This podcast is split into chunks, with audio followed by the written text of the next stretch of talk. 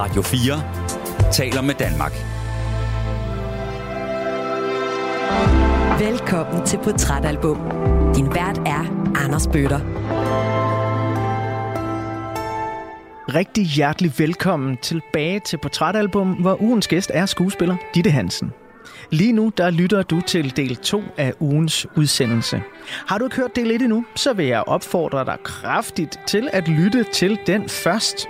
Du kan finde udsendelsen, altså del 1, i Radio 4's app, eller der, hvor du finder dine andre podcasts. Og når du så har fundet os, så klikker du lige på den der abonner-knap, så bliver vi så kiste glade herinde på Portrætalbum. Ditte, hun har valgt den danske musiker Elisabeths fremragende solo-debutalbum fra 1984 som det album, der skal være med til at tegne et portræt af hende. I slutningen af Team 1, der lyttede vi lige til lidt af nummeret Hud mod Hud, som var på din liste over fire favoritter. Den lå ikke nummer 1, men tæt på. Øhm, der, der er en øh, ting, der er ved det her øh, nummer, som jeg er nysgerrig på at spørge dig om, fordi jeg sådan sidder og læser tek- teksten, sidder og hørt den og fundet den sådan en en smule lummer. Ja, det er det jo. Det er bare sex jo, simpelthen. Jamen, det er jo sex. Det er jo bare sex, simpelthen. Men så er jeg lidt ja. nysgerrig. Altså nu, det skal godt nok handle om 2023, ja, og hvor du er ja, lige nu. Ja. Men jeg er bare lidt nysgerrig på, Ditte Hansen 1984, 14 år. Synes hun, det her var et sexet nummer? Ja, det tror jeg helt bestemt. Altså, som sagt, der var, der var masser af appetit på, på verden og på at blive voksen. Så, øh, men det er, også, det er jo selvfølgelig også noget, der har fulgt mig. Jeg havde jo ikke sex med nogen, da jeg var 14 overhovedet. Men, men øh, så det er nok senere. Altså, det er, er jo et rigtig bollenummer. Det er jo et, man kan sætte på, når man knaller. Ikke? Et langsomt bollenummer. Det er dejligt. Det er så dejligt. Eller forspil eller noget, ikke? Så, øh, så det er nok senere, at det sådan har øh, trådt rigtigt i kraft og været anvendeligt. Ja, ja, okay. Så, så jeg fornemmer også lidt, at det, sådan, det er mere Ditte Hansen 2023, der har valgt det her nummer, end det 14-årige Ditte Hansen? Nej, jeg, jeg, jamen, altså, det, det her album fulgte mig op, i, op altså fulgte mig nogle år, helt klart, op mm. gennem gymnasiet. Og det er bare et nummer, jeg har hørt rigtig, rigtig meget.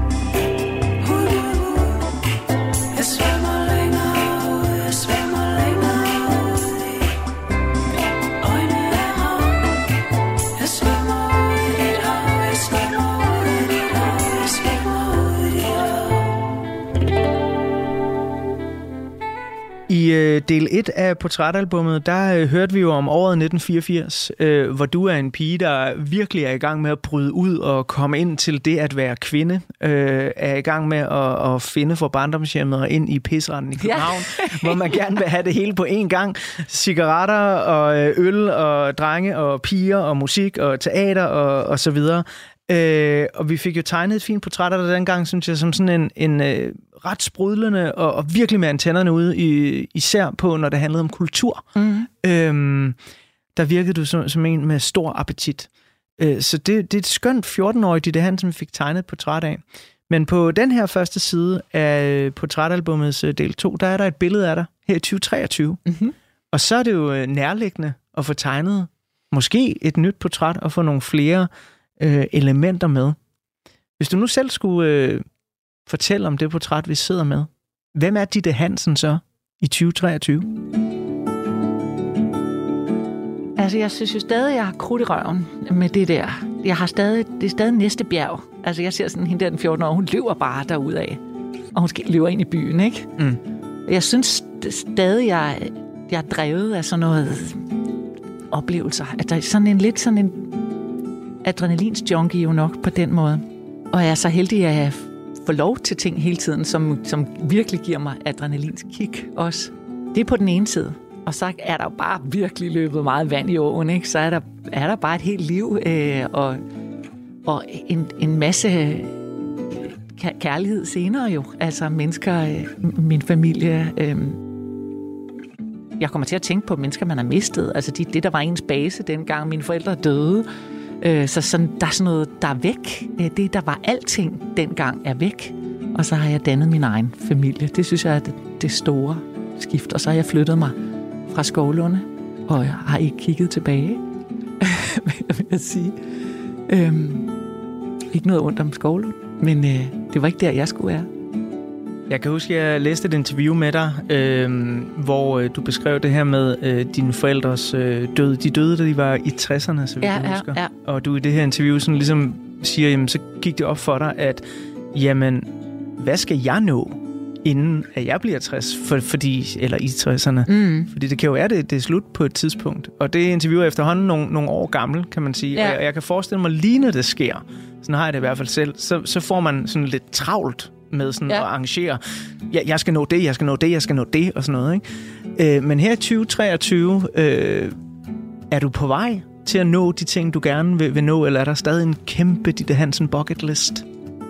Det, jeg synes, det er rigtigt, det du siger. Jeg synes, lige efter kommer der nærmest en panikreaktion. Nu Ja. ja. mistede jeg også begge. Jeg ved ikke, om du har mistet øh, dine forældre også? Eller? Absolut. Absolut. Okay. Eller ikke mi, begge mine forældre. Øh, nej, grund til at sige absolut, det er, Ja. fordi det er for nyligt. Ja, øh, min okay. mor døde for en måned siden. Åh, oh, okay. Nå, det Ja. gør mig ondt. Ja, Ja. ja. Det, er- det, det, det er jo voldsomt. Det er jo en af, altså, i ens voksenliv en af de største ting, der, mm. der sker. Ikke? Og jeg synes, øh, jeg, jeg synes, man får sådan lidt en panikreaktion på øh, altså, at forstå sin dødelighed og forstå, at man er den næste i rækken på en eller anden måde.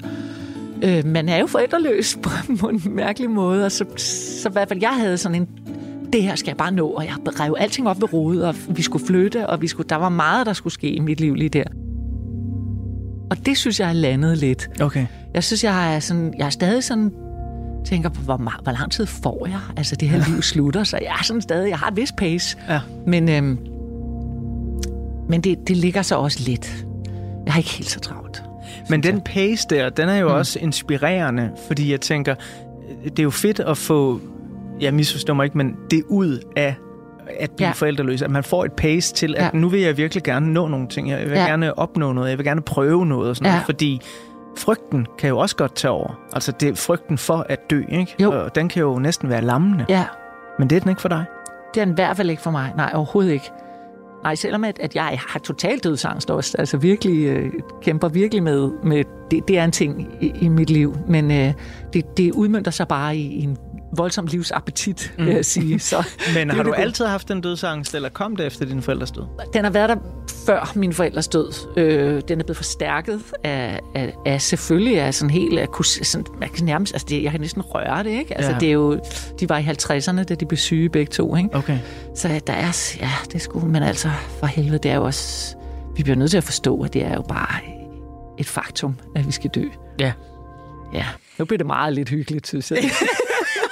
Ved du hvad? Ja, jeg kan glæde dig med, at vi lige om lidt skal høre mere musik fra albumet, og så skal jeg tegne et øh, portræt af musikåret 1984. Fordi jeg kunne også godt tænke mig lige at stikke fingrene i jorden og mærke sådan, okay, skete der andet end Elisabeth for dig? Gjorde der det? Jamen, det, det må du minde mig om. Jeg kan ikke huske Jamen, det, det, det, kan, det kan jeg eddermame godt øh, fortælle dig, at, Det gjorde øh, der, ja. øhm, øh, at vi skal høre meget mere om. Men, men når, når vi, nu inden jeg bladrer om på den side, øh, året 1984, og, og, og den ditte, vi fik øh, tegnet et portræt af, jeg, jeg kan næsten forstå, at, at hvis man nu sådan skulle sige, jamen, hvilken del af ditte 84 er du mest i kontakt med, så er det vel også stadigvæk sådan en, en driven hen imod øh, gerne ville det hele på en gang. Ja, ja det, det, det vil jeg sige, øh, er der stadig noget, jeg har ekstremt meget lyst til, Ja. og, øh, og jeg kan godt mærke, hvad jeg har lyst til, og jeg går efter det, jeg har lyst til. Det, det synes jeg, jeg, jeg lærte i den lille dagbog, jeg, jeg skrev der. Ja. Men kan du have, altså fordi jeg, jeg finder i hvert fald, at øh, nu er jeg, jeg er 42 år gammel, og jo ældre jeg bliver, øh, jo sværere kan det også være at balancere rigtig mange forskellige ting på én gang. Øh, og altså, du har en ret populær podcast, øh, du er forfatter, du øh, skriver dine egne ting, du har et øh, forholdsvis langt liv i revy. Øh, ja, bag dig, jeg ved ikke, om du vender tilbage dertil, øh, på tv, og, og så videre, og så videre, og så videre, Ja. og så videre ikke? Er, er, er det sværere med, med tiden at øh, jonglere de mange forskellige ting, man rigtig, rigtig gerne vil? Øh, Det har altid været svært. Altså, jeg har altid ville lidt for meget, tror jeg. Øhm, altså, så, men ikke så svært for mig, men mere svært for de mennesker omkring mig, jo ikke, der gerne vil se mig. Ja. det kender jeg godt. det er svært. jeg, jeg, jeg har det egentlig godt. Jeg har aldrig været nærheden af at have stress, eller, så, så, så jeg kan egentlig godt lide, jeg kan godt lide at arbejde. Jeg synes, mit arbejde er det sjoveste i hele verden. Ja. Så, øhm, ja, så det er mere det der med netop, at folk siger, øh, hvad med mig? kan jeg få en plads i din kalender? Ja, ja okay. Det kan være lidt, lidt svært. Ja. Men prøv at høre, øh, nu vil jeg prøve at give øh, din øh, hukommelse sådan øh, et lille elektrisk stød. at tegne et uh, portræt af året, musikåret 1984. Spændende. Mm. Fordi så kan det jo være, der er noget, der, ja. der dukker op mm. uh, deraf. Men uh, inden vi kommer så langt, så skal vi lige have et nummer mere fra Elisabeths solo-debutalbum. Et nummer, som jeg var lige ved at udlade af det her program, og det havde været en stor fejl. Så øh, her, der skal du høre nummeret En torsdag i livet. Sidste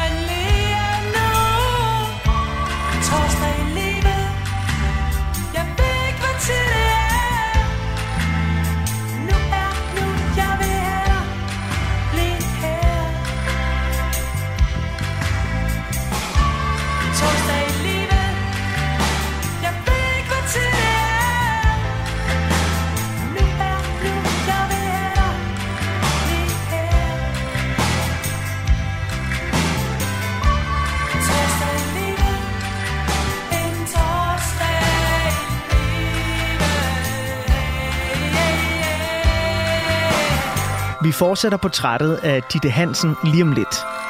Men nu der har jeg bladret om på den side i portrætalbummet, hvor der er et billede af musikåret 1984.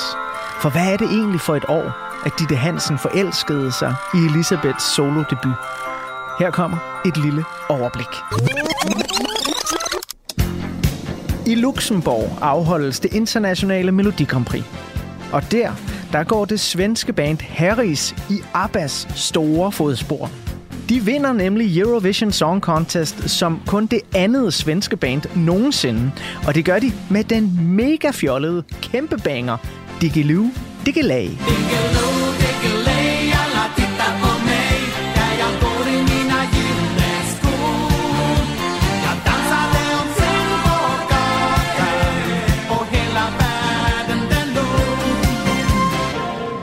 Hvis vi tager et kig på de store albumværker, der udkom i 1984, så var Prince her, der og alle vegne med det mesterværk, der for alvor gjorde ham til en international superstjerne.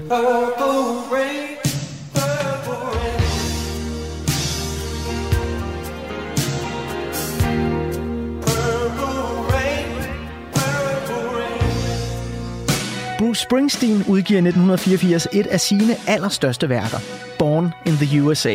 Et album, som du i øvrigt kan høre meget mere om i det portrætalbum, hvor tv- og radiovært Mads Steffensen er min gæst.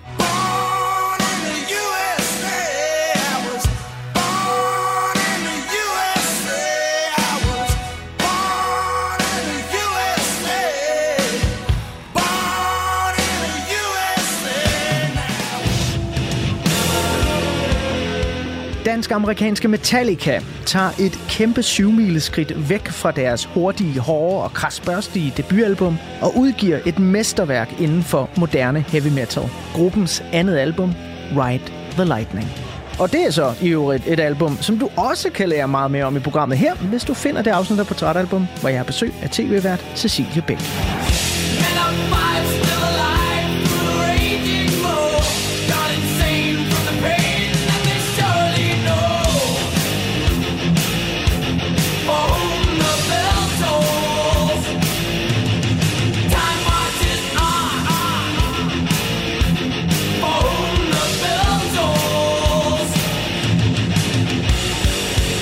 Men ud over de album, så bør det også nævnes, at britiske The Smiths album debuterer. Danske Merciful Fate udgiver et af de mest indflydelsesrige heavy metal albums nogensinde, Don't Break the Oath.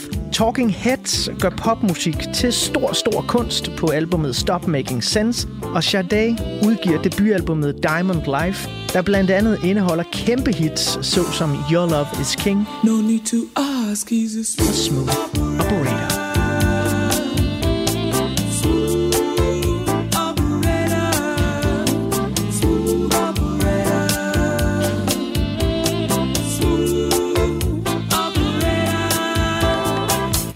I den stadig ret sprøde og meget unge hiphop-verden, der udgiver Sugar Hill Gang deres fjerde album, Living in the Fast Lane. Rapperen Cool Keith danner den sindssygt vigtige gruppe Ultra Magnetic MCs, og så er der ellers vigtige 1984 debuter fra både Fat Boys og Run DMC.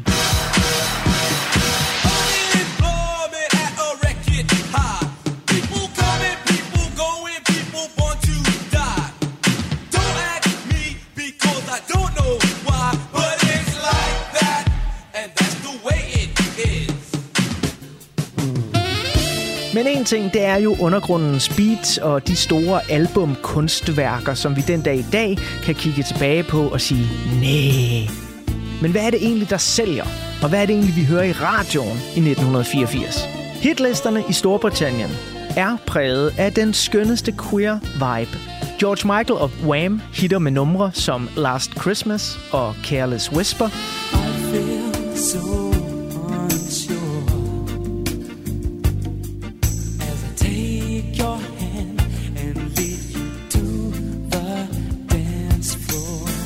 gruppen Frankie Goes to Hollywood triumferer totalt med sangen Relax. Relax,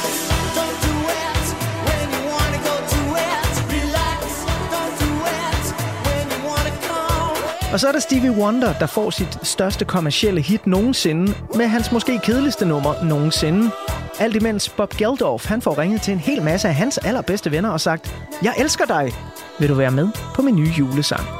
Og således udgav Band 8, som bestod af sangere fra blandt andet Ultravox, U2, Genesis, Duran Duran og The Police, årets bedst sælgende single, julehittet Do They Know It's Christmas. Og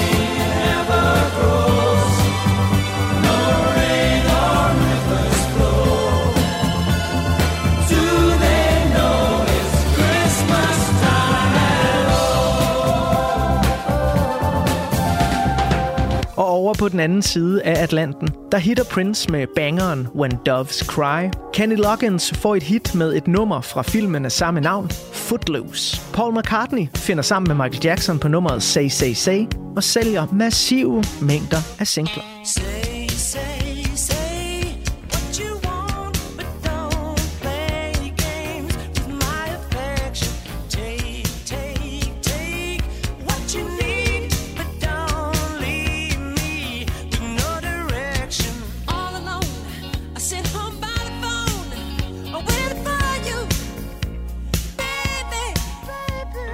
Og ja, så er der jo Van Halen, der hitter med sit keyboarddrevne Jump-nummer. Jump.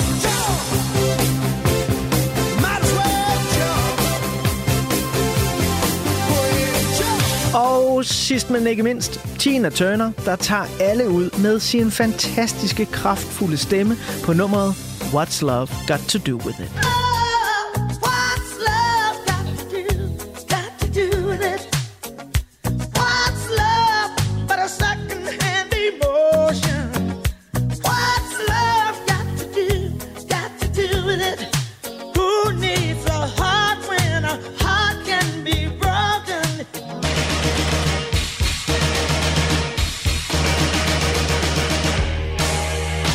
Sidst, så tager vi lige et kort kig på nogle af de signifikante ting, der sker på den danske musikscene.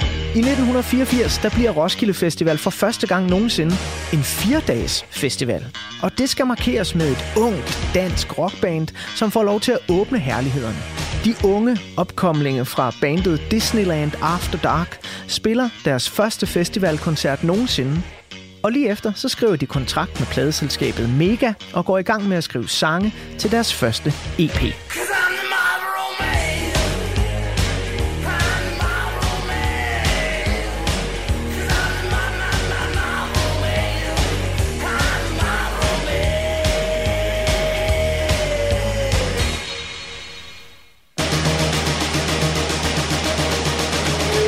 1984 udgiver TV2 Nutidens Unge og hitter med et af deres bedste numre, Lanternen.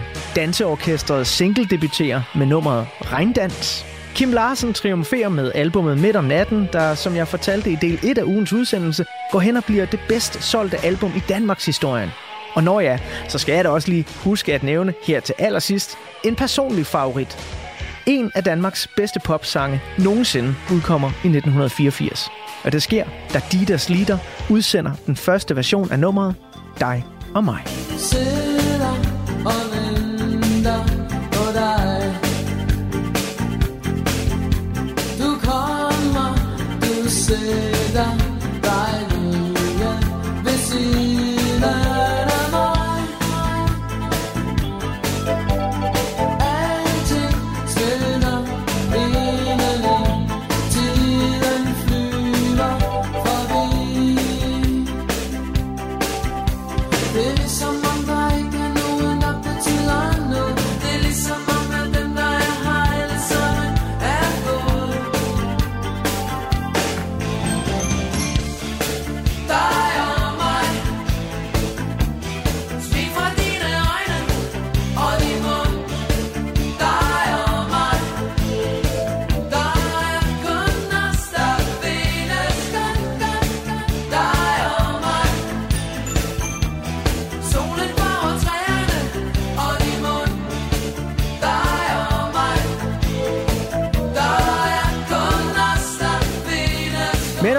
gæst, Ditte Hansen, hun var mest til Prince, Michael Jackson, Kim Larsen eller Ditas Litter. Det kan du finde ud af lige efter du har fået lov til at høre, hvad hun har fortalt mig af hendes favoritnummer fra Elisabeths debutalbum. Det her, det er den stærke Café Ruinen.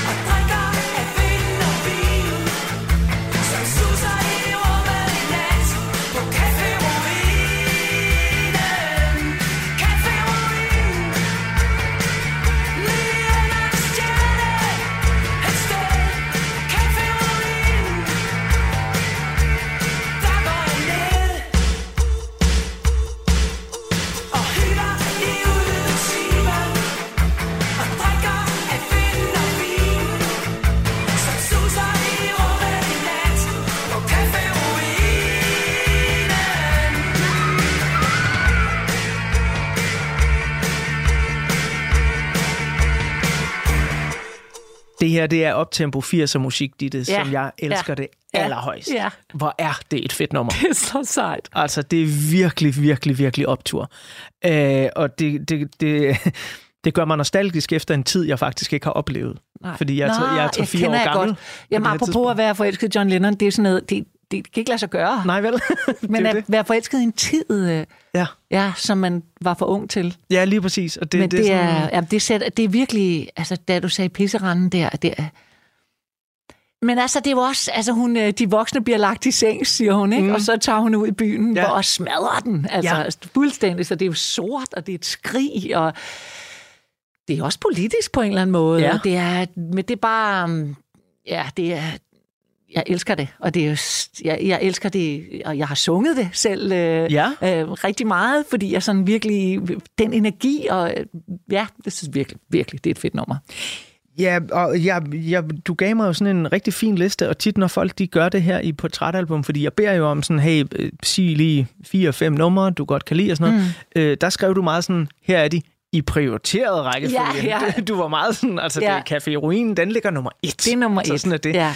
Øh, men har, har du noget bud på selv sådan, altså det kan jo bare være, man, det kan være svært at forklare kærlighed, ikke? Men, Jo. men hvorfor er det lige den, der rammer så stærkt? Altså, jeg synes, det er et skrig. Øhm, og igen kan det være, at det er lidt i forhold til det, øhm, Michael Falk sagde, mm. at det måske var lidt usædvanligt, at der kom et, et sådan et primalskrig fra et, en kvinde. Så det er måske en anderledes energi.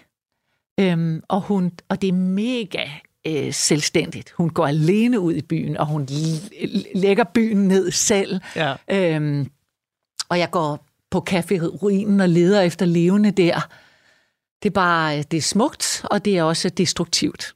Ja. Øhm, så den kombination, synes jeg, rammer mig. Kan, ja, Det, det minder mig om øh, de smukke ord, at være smuk som en sønderbumpet banegård. Ja, Øh, ja. det, det kan øh, det her nummer også. Nu fik jeg tegnet sådan et lille, altså det var Ja, kort, ja, kort portræt af 1984. Gode minder, ja. Gode minder? Ja, helt bestemt. Ja. ja. Der var noget af det her, der ringede en klokke, også i 1984, sådan for dig.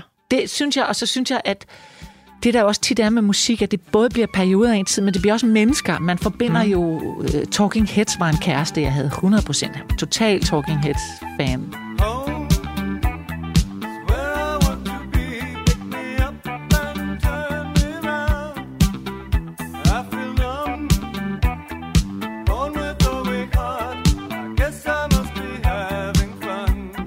Og så var man jo enten til... Var man, man var til Prince eller Michael Jackson. Ja. Og jeg var helt klar til Prince. Øhm, og Sade også. Altså virkelig. Ah, vildt album. Ja, for fanden. Det var Ja. vanvittigt. No need to ask, he's a smooth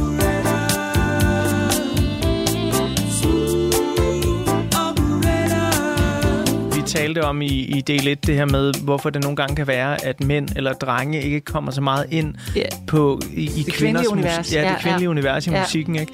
Øh, og der vil jeg sige, Sade, hun er sådan en af dem, der simpelthen bare sådan, altså nærmest som en af de her mytiske sirener, der, der drager sømænd ud på havet. Ja, ja, fuldstændig. Øh, hun har draget mig ind i Ja. hendes univers. Ja, det forstår jeg godt. Lige siden jeg var helt lille. Ja. Altså, det er virkelig sådan en, hvad er det? Ja. Det var virkelig, virkelig lækkert. Ja. Men det var også noget for dig sådan i 84, eller er det Ja, noget, der ja kom det efter? tror jeg simpelthen Ja. var noget for alle. Det, Ja. det, det, det, ja, det, det var øh, lyden af den tid. Og jeg, det er ikke så længe siden, jeg har hørt noget af hende i, i radioen nu, så mm. det, det er jo bare noget, der er, tror jeg egentlig vil overleve Ja. alting. He's laughing with another girl and playing with another heart. Placing high stakes, making hearts ache. He's loved in seven languages. Ja, og, men altså kæft, hvor skete der meget musikalsk øh, på det tidspunkt. Altså det er jo helt... helt Jamen, der- der skete- helt, Altså, Vanvittigt meget fedt. Jamen, jeg ved ikke, om det bare var, fordi man var ung der. Det kan godt være, at folk siger, at, at det ved jeg ikke. Men det føltes som om, at der skete alt muligt, og i alle ja. mulige retninger. Jeg tror heldigvis, at alle mennesker har det sådan. Med at, deres ungdom. Ja, Ja, ja, at, det at nok- min ungdom var den vigtigste. Der skete der, det altså, var vildt. Ja, altså bare Ja. dem, der var unge i 1960'erne, ikke? kan vi ikke snart holde op med at, at høre om deres historier, fordi det har vi godt nok hørt Ja, ja. meget på, ja, synes ja. jeg. Jeg er ret nysgerrig på, Ditte, når vi nu øh, taler om øh, jamen, rejsen, øh, dels væk fra barndomshjemmet og øh, ned i københavnske pisseranden og blive ung og blive selvstændig og, og så videre. Ikke? Derfra og så op til det, som jamen, jeg, jeg tror første gang, jeg sådan rigtig lagde mærke øh, til dig ude i det offentlige rum, det var i revyer Ja. øh, og hvor jeg så dig første gang. Og, og fra, øh, fra det miljø, du her beskriver, og den her, øh, jamen, hvor- hvordan kommer man fra, fra pisseranden og ind i øh, revy? Hej, jeg hedder Lene Espersen, og jeg er kommet i dag for at sige undskyld. Det har jeg tre gode grunde til. De hedder Gallup, Vildstrup og Megafon. Ja, så er det gjort. Og kan man så blive fri for den hets, pressen kører på min person? Altså, hvad ligner at for eksempel at påstå, at jeg fiser på ferie sydpå, hver gang jeg får den mindste lejlighed? Jamen, det passer jo ikke. Det kan også godt være et hotelværelse eller en lille timeshare. Vi vendelbor, vi ret lige til. Og så skal vi ministre altid høre for vores store pension. Men når man så nøjes med halvpension, så er det også galt. Hvad når man tilfreds, var? Kvart pension? Synes jeg godt nok, man går i små strandsandaler da. Min familie har aldrig set øh, en revy. Vi så uh, Troels Trier og Rebecca Bryl lave ja. Ja. crazy, crazy shows. Helt ny sang om foråret. Troels Trier, Rebecca Bryl.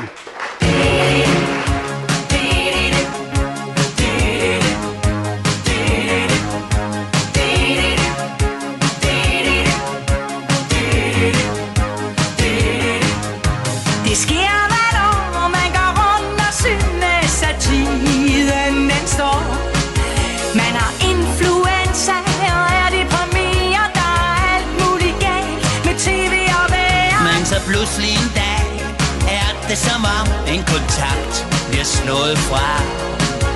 Som om der er noget, der er sprunget proppen. Man mærker en helt ny fornemmelse i kroppen. Så er det forår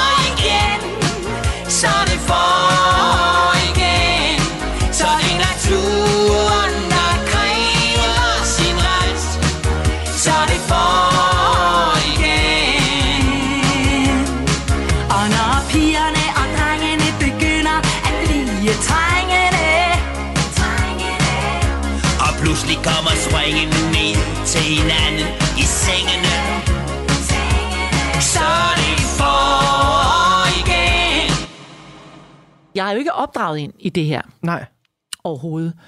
Øh, men jeg fandt jo hurtigt ud af, at øh, det tror jeg allerede faktisk, jeg gjorde som barn, at jeg kunne være sjov.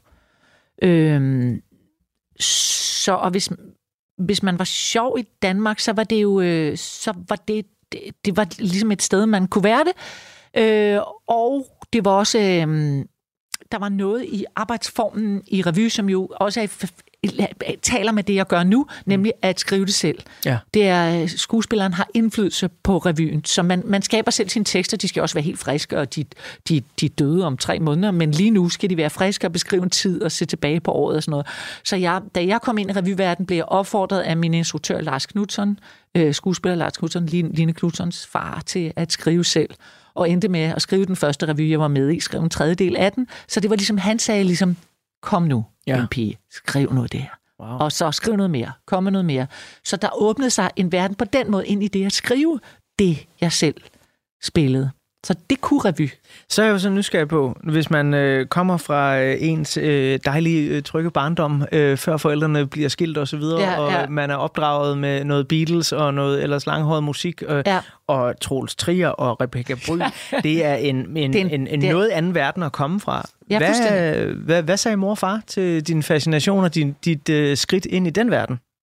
Ja, men igen vil jeg sige, ligesom med musik, så var der en, en, en total åbenhed, hvad sådan noget, de ville ikke på nogen måde fordømme. Der var nogen i min familie, der sagde, skal du derud til det der? Okay. Det var der, men, men ikke mine forældre. Mine forældre var virkelig åbensindede med, med kultur, synes jeg, så de, de var bare stolte af, at jeg skulle det, og kom og kiggede. Og, så, øhm, men det var nyt for mig, fordi jeg, ikke, jeg, har ikke, jeg havde ikke nogen historik i det. Det var måske også meget godt. Altså, jeg, der var heller ikke nogen i min familie, der lavede teater, eller Så, så på en eller anden måde tror jeg nogle gange, at man, man er lidt heldigere stillet, fordi der er ikke så mange forventninger, eller jeg går sådan åbent ind til det, og lidt naivt ind i hvad som helst, jeg har gået ind i. Men det er jo noget, som jeg faktisk kan se genspejlet i dansegarderoben også, som, som dig og Louise jo har øh, skrevet og instrueret og også øh, spiller fremragende med i øh, sammen. Altså det, noget af det, jeg synes, I griber allerbedst, det er det her med, at de her dansepiger bliver jo set på og dømt af alle. Altså lige fra, fra de feminister, der burde være medsøstre Ja, med dem, ja, ikke? jo, jo. Øh, og til deres egne forældre, og til omgangskreds og så videre. Ikke? Altså der, der bliver ligesom øh, sat et eller andet stempel på, så, så er du øh, det, ikke? Jo. Øhm, du var ret mange år øh, som, som revy, ja, både ja, forfatter og skuespiller og sanger og, og det hele. Ja, ja. Følte du på noget tidspunkt sådan, at, at du fik et stempel, som måske var, var svært at komme af med? Øhm, ja, det tror jeg, jeg fik. Jeg tror, jeg fik i branchen, er der sådan et, så er du sådan en, der er sjov. Bare skærer grimasser der, kan man sige. Men, men det har altid kun givet mig blod på tanden, fordi hvis nogen sådan siger, så er du kun det, så får jeg lyst til at, at bevise, at, at, at, at sådan er kasserne ikke. Igen de der kasser. Ja. Øhm, så, så for verden er jo ikke opdelt i komik og drama. Altså, det er den jo ikke. Vores liv er et stort miskmask af øh, glæder os over. Og hvis man prøver at skille det ad, så, man, så, man ikke, så har man ikke prøvet livet rigtigt, synes jeg. Så livet er et mix af, af lyst og mørkt. Og jeg vil have lov til at boldre mig i begge dele. Jeg synes, for mig er komik jo en måde at se verden. Komik er sådan hjernens kunst, synes jeg. Det er en måde at betragte og, og, og perspektivere og kritisere, hvor drama er hjertet, er, øh, er følelser og sådan involvering, øh, relationer. Så, så, så, så jeg kan godt lide begge dele, og det, jeg synes nu endelig, jeg er landet et sted, hvor begge dele kan være der, og jeg synes, det bliver helt unikt af, at være begge dele. Men jeg har været i en verden, hvor folk gerne vil opdele det. Mm. Og jeg vil rigtig gerne samle det. Men det handler vel også om, at nogle gange, når man, vi talte om tidligere, sådan at, at du simpelthen fik sådan en, en adrenalin, og, og du, du virkelig har et drive hen imod at skulle lave mange forskellige ting. Og det gør jo også nogle gange, tænker jeg, at man løber panden mod en mur, øh, hvad det så end kan være. Altså, der må vel også være nogle gange i din karriere, hvor, hvor du har prøvet at øh, bryde igennem den der mur ved at knalde hovedet ind i den, hvor det så ikke rigtig er gået, som du gerne ville have det. Det synes jeg ikke rigtigt. Fedt! Altså, jeg synes bare, jeg... Jeg ved ikke, om det er, jeg er ukulig optimist, men jeg, jeg synes bare, jeg har løbet videre, så, Ja. ja. så hvis- selvfølgelig har jeg mødt noget modgang, og der er jobs, jeg ikke har fået, og, øh, øh, men øh, jeg synes, altså jeg tror, jeg har lidt en, en evne til at synes, at øh, græsset er grønnest der, hvor jeg er. Det er en heldig ting, jeg har fået. Så jeg synes, der er fedt at være der, hvor jeg er. Ja. Så, så det, jeg er ikke beskæftiget så, ma- så meget med øh, murene, egentlig. Jeg øh, blev vildt glad, da jeg læste en anmeldelse af Dansegarderoben, hvor der stod, at øh, noget ala, jeg, jeg tror det var Soundvenue, der skrev, at Ditte og Louise gør ved sexisme, hvad Matador gjorde ved krigen. Ja, jamen, man kan ikke lade være til at gå, hvad gjorde Matador ved krigen? Ja. men, men jeg tænker, at de lavede, de, de, de, de lavede det til underholdning. De, Øh, de, de en- kiggede på det, og så lavede de en tv-serie om det. Ja, både og, fordi når jeg ser Matador, jeg har faktisk genset den for ikke så mange Ja, år siden, ja. så noget af det, jeg, der, der fænger mig, som jeg ikke fangede som barn, Nej. det er det her med nuancerne af, ja. Ja. at ja, der er nogen, der arbejder sammen med tyskerne, men de egentlig også er Mennesker. Ja. ret almindelige mennesker, Ja. øh, øh, eller store i slag, slag ja. Ja. eller hvad det nu kan være, ikke? og hvor man ligesom får tegnet et mere grundigt portræt af krigen, så får man også tegnet et mere grundigt portræt øh, af de her øh, piger, Af der sexismen. danser. Ja, også af Og- sexismen. Men det, synes, det er jeg glad for, hvis det, det, det synes jeg er glad for, at du forstår det sådan, fordi det er jo det, vi gerne vil. Vi vil Ja. ja. gerne nuancere det, eller i hvert fald er det ikke sort-hvidt, og det er i hvert fald noget, der findes i os alle sammen, og det er ikke kun nogen andres skyld, og det er ikke kun noget, der skete for 50 år siden. Så hvis det er, hvis, hvis udsagnet er, at det er facetteret, så er jeg virkelig glad for det i hvert fald. Lige om lidt, så vil jeg gerne snakke lidt om, hvordan det ser ud inde på den Ditte Hansenske Instagram, når fans af Dansegarderoben kommenterer på seriens feministiske udtryk. Men inden vi kommer så langt, så vil jeg gerne lige spille det nummer, som bliver brugt som temamelodi til Dansegarderoben. Det er et nummer, der er uhyre passende, kan man sige, er lavet af den danske gruppe Nelson Kane, som består af nogle af de sejeste kvinder, jeg nogensinde har mødt på den danske musikscene.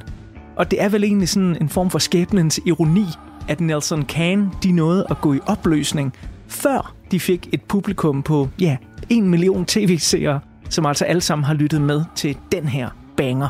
Det her, det er Breakdown Your Walls.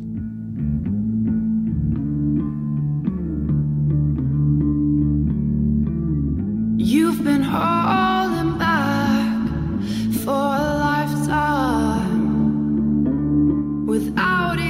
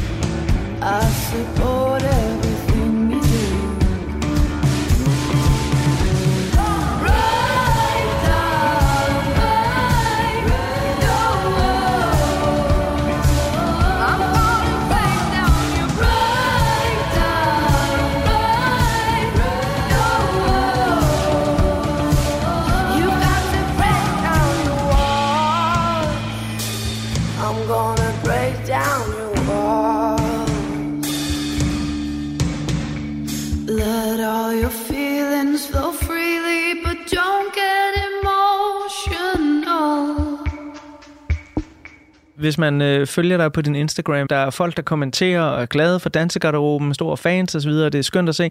Øh, jeg, jeg er allergladest for dem, der skriver, at øh, jeg, jeg tror, der var en, en mor, der skrev, at hun havde set det med sin søn, øh, og nu er han blevet feminist. Er det rigtigt? Ja, ja. Nå, hvor Simpelthen fordi han havde set Ej, det dansegarderoben. Nå. Men, men er det, jamen altså, det går jo igen i dit, meget af det, du har lavet med øh, din øh, faste samarbejdspartner, må jeg vel godt kalde Louise Det, Mira. er helt, det er jeg da glad for, hun er. Ja, Ja, ikke? Jo. øh, altså, det, det, der går jo igen et kvindesyn igennem, der er en feminisme, der, der gennemsyrer meget af jeres komik, som jeg virkelig, virkelig elsker. Øh, er det vigtigt for jer øh, at have den del med i komikken, eller kommer det bare helt automatisk, fordi I nu er dem i en gang, nu engang er? Altså, jeg tror, vi har øh, altid synes at der var et, et øh, underbelyst øh, sted i, i, i den kvindelige fortælling. Så vi, det er jo også et slaraffenland, det her POV. Der, der er nyt at fortælle, og der er nyt at lave komik med. Der er nyt i det hele taget at fortælle. Der er dramatik og historie i det. Og det er jo på en måde et held for os, at vi er dumpet ned i en tid, hvor der er mulighed for at fortælle noget, der ikke er fortalt så meget. Jeg har savnet hele mit liv de her fortællinger, og let efter dem. Fundet det i Elisabeth, men let efter dem. Mit spørgsmål var altid, når der var noget i fjernsyn til min mor, er der damer med? sagde jeg. Er det rigtigt? Ja, er der ja. damer med? Fordi det var cowboyfilm og gangsterfilm og, ja. og, og ubådsfilm. Og, Altså de damer, der var med, var enten sådan damsel in distress, Ja, øh, præcis. eller en, der skulle Ja. reddes her for Ja. et eller andet. Så jeg ledte bare efter, om der var damer med. Og det er jo selvfølgelig, fordi man længes efter en identifikation. Men udover det, så vil jeg sige, at det flytter sig jo til, at jeg synes, at det er vigtigt, at der bliver fortalt nye ting. Men, og jeg synes tit, at forandringen ligger i perspektivet. Og det behøver ikke kun at være køn. Det kan også være alder, eller etnicitet, eller ja, nu kan det også være øh, handicaps, eller, altså det kan være hvad som helst, der er underfortalt, som jeg er nysgerrig på, i hvert fald. Jeg er nysgerrig på, hvordan at, altså, det er klart, fra dine egne revyoplevelser og frem til det, vi ser i dansegarderoben, der ligger jo sådan en, en meget øh, rimelig lige til højrebenet rød tråd på en eller anden måde, tænker Mhm. mm. jeg. Det er en verden, du på en måde har været en, en del af. Men når dig, Louise, sætter sig ned og tænker, nu skal vi skrive noget her, altså lige specifikt med dansegarderoben, hvad var sådan den største drøm med, hvad, hvad skal vi med det her? Hvad vil vi? ambitionen var at, at flytte kameraet fra noget, vi kendte, til at fortælle en, en historie om nogle mennesker, vi ikke kendte. Så noget Danmarks historie på en ny måde. Så, så bagudrettet rette op på noget uretfærdigt. Altså sige, de her har ikke haft en stemme, nu vil vi gerne give dem en stemme. Og så synes vi egentlig, det var sådan ret genialt, og noget vi kendte så godt. Vi kender alle sammen. Altså Dirk og Ry og Kås er jo, er jo koryfærer. Så noget, vi kender godt, er der en anden historie om. Det var sådan, føltes som en, sådan et, et paradigmeskifte, eller sådan et eller andet på en måde. Det er også et ordentligt brød at slå op. Ja, ja, ja, ja men vi... For det er jo meget sværere at fortælle sådan en historie. Ja, ja, det er det, og at vi har måttet researche rigtig meget. Heldigvis lever rigtig mange af, de her kvinder endnu, så vi, de, vi kan tale med dem, og rigtig meget hentet ud af, hvad, hvad de har fortalt. Basically er det en historie om basisgruppen. Altså 70'ernes basisgruppe, hvor kvinder begyndte at tale sammen. Men hvis vi havde lavet en tv-serie om basisgruppen, så var der ingen, der havde set det. Så hvordan sexer vi det her op? Ja, okay. Og det gør vi ved at lave en historie om fæl- basisgruppen af fællesskab. Det er ja. det modsatte af tavshedskultur, det er at tale sammen. Det flytter vi ud ind i en sexet, sexet arena. Og på den måde laver vi en trojansk hest til at fortælle om fællesskab. I har snydt os alle sammen. Vi har snydt jer lidt. Ja. Jeg, er- jeg er sindssygt glad for, at øh, du ville være min gæst her på Trætalbum, og jeg er også øh, sindssygt glad for, at I, Ditte og Louise, det, det kommer jeg bare til at kalde jer, fordi det, Det- har I, det er helt i orden. det har I heddet hele mit Ja. liv, øh, kan man sige. Ikke? At, at I øh, formår stadig at fortsætte med at opfinde nye sider af jer selv og nye karakterer. Øh, så er der jo også en ting, der, der melder sig, fordi når jeg har fulgt med i, hvad I har lavet sammen igennem tiden, der, der er jamen, Ditte og Louise jo også blevet et brand, som Michael Falk sagde, Elisabeth også var blevet et brand, ikke? Altså Ah, noget, man ja, kan spejle ja. sig i på mange Ja. måder, ikke? Øh, forskellen til det, I laver nu i Dansegarderoben, er jo, at I er trådt en lille smule i baggrunden Mhm. i forhold til jamen, en masse skuespillere, en Mhm. masse historier, der skal laves og sådan noget. Øh, var, var det sådan fra, fra start af meningen, at man ligesom sagde, nu, nu skal vi fjerne fokus fra, fra Ditte og Louise her, og vi skal ikke have hovedrollerne i det her, eller var det noget, der skete hen ad vejen? Øh, helt tydeligt skulle vi ikke have hovedrollerne, for de er alt for unge, de kvinder, til at vi kunne spille dem. Det kunne ikke lade sig gøre. Det kan godt være, at hvis vi, vi havde været unge, at vi selv havde spillet dem. Men jeg kan mærke også i de næste projekter, vi har på beding, trækker vi os også lidt. Så jeg tror simpelthen, der er en, selvfølgelig en interesse for nogle, en anden, altså simpelthen at skrive og instruere det, som er kæmpe opgaver, som er så naturligt med at blive ældre og have lyst til at, at bestemme lidt mere. Mm. øhm, og, øh, og derfra, men også, hvis jeg skal sige det på en mere positiv måde, at flytte fokus fra sig selv over på nogle andre. Vi har simpelthen lyst til at kigge på nogle andre end os selv. Mm-hmm. Det, der, der ligger sådan en, en, ja, en fascination af noget, der ikke bare er os øh, en til en. Jamen, ved du hvad, du øh, segwayer jo helt selv over i et af mine afrundende spørgsmål, fordi jeg er jo nysgerrig på nu med en øh, stor øh, succes i dansegarderoben øh, for både dig og Louise. Ja, hvad skal man så nu? Hvor går man hen efter det her? Ja, altså vi sørger i hvert fald, der kommer jo ikke mere dansk garderoben, så vi sørger for, at øh, det skal være noget helt andet, øh, som, så vi bliver ved med at være ligesom modige, altså så vi ikke skal leve op til os selv. Så øh, vi laver noget helt, helt andet. Det er stadig tv og film, mm. men, og vi skal instruere og skrive, men det er noget helt andet, både genremæssigt og tid og, øh, og tema. Øh, så, øh, men stadig drevet af, af uretfærdighed Ja. og, og blandingen af humor og drama. Du lever helt op, når, når Ja. vi skal... Altså ikke, at du ikke har været levende Nej, nej. gennem øh, de her to gange 55 ja. minutter, men, men det, det, det ser ud som om, sådan, altså det, der ligger øh, lige ude i fremtiden, det er virkelig noget, sådan, der, der kan få øh, Ja. spændingerne til at køre hos Det, dig. det, er, det er mega spændende. Det, jeg, jeg løber hen mod det næste. Det er jo vildt fedt, fordi Ja. ja. jeg, jeg var sådan lidt, når en åbent spørgsmål, øh, hvad så nu ikke? Fordi du kunne også meget vel have sagt, puh, nu skal jeg Pause. lige have en pause. Altså, fordi det Ja. her har bare været det hårdeste ever nogensinde, ikke? Og du sagde, jamen, hvor mange år det nu øh, tog Ja. at få det her projekt realiseret. Ikke? Så det er jo skønt altså. Øhm, det, det, det har været en øh, stor fornøjelse at have dig med her på Portrætalbum. Øh, vi skal gå ud på et nummer, og jeg ja. har sådan været meget i tvivl om, hvad det skulle være. Nogle gange så vælger jeg bare sådan, fordi det passer til min lille OCD, øh, at øh, man skal have slutnummeret. Men så var jeg sådan, ah, og jeg var sådan lidt, ah, Café Ruinen, vi kunne gå ud på hendes favorit. Den er måske lige lidt for upbeat. Nu ved jeg Men- godt, hvad du vælger. Nej, jeg er spændt. Togdag? Ja. Ja. Ja. Kunne man, altså, fordi ja. Jeg, grund, jeg kan sige grunden til, at jeg har valgt den, ikke? Ja. Øh, det er simpelthen på grund af linjen, verden venter ikke på nogen, giver ingen klare svar. Ja. Er det sådan et passende farvel til det her album og til portrættet af dig? Ja, det synes jeg vil være et smukt, smukt udsagn. Og så synes jeg at virkelig, det her nummer er virkelig smukt. Det er meget enkelt. Mhm. Men øh, der er noget med kombinationen af klokkerne og trommerne og gitaren og Elisabeths hæsestemme, som virkelig går op i en høj enhed. Så lyt. Ej, Ja. ja. hvor dejligt altså. Jeg skal huske at sige, at hvis du er øh, nysgerrig på, hvordan øh, Ditte Hansens nekrolog lyder, så kan du finde det portræt, som min Radio 4-kollega Lærke Kløvedal har lavet hendes fremragende programserie Det Sidste Måltid. Den kan du også finde i Radio 4-appen, eller der, hvor du finder dine podcasts. Men øh, her til allersidst, der går vi altså ud på den sindssygt smukke togdag af Elisabeth.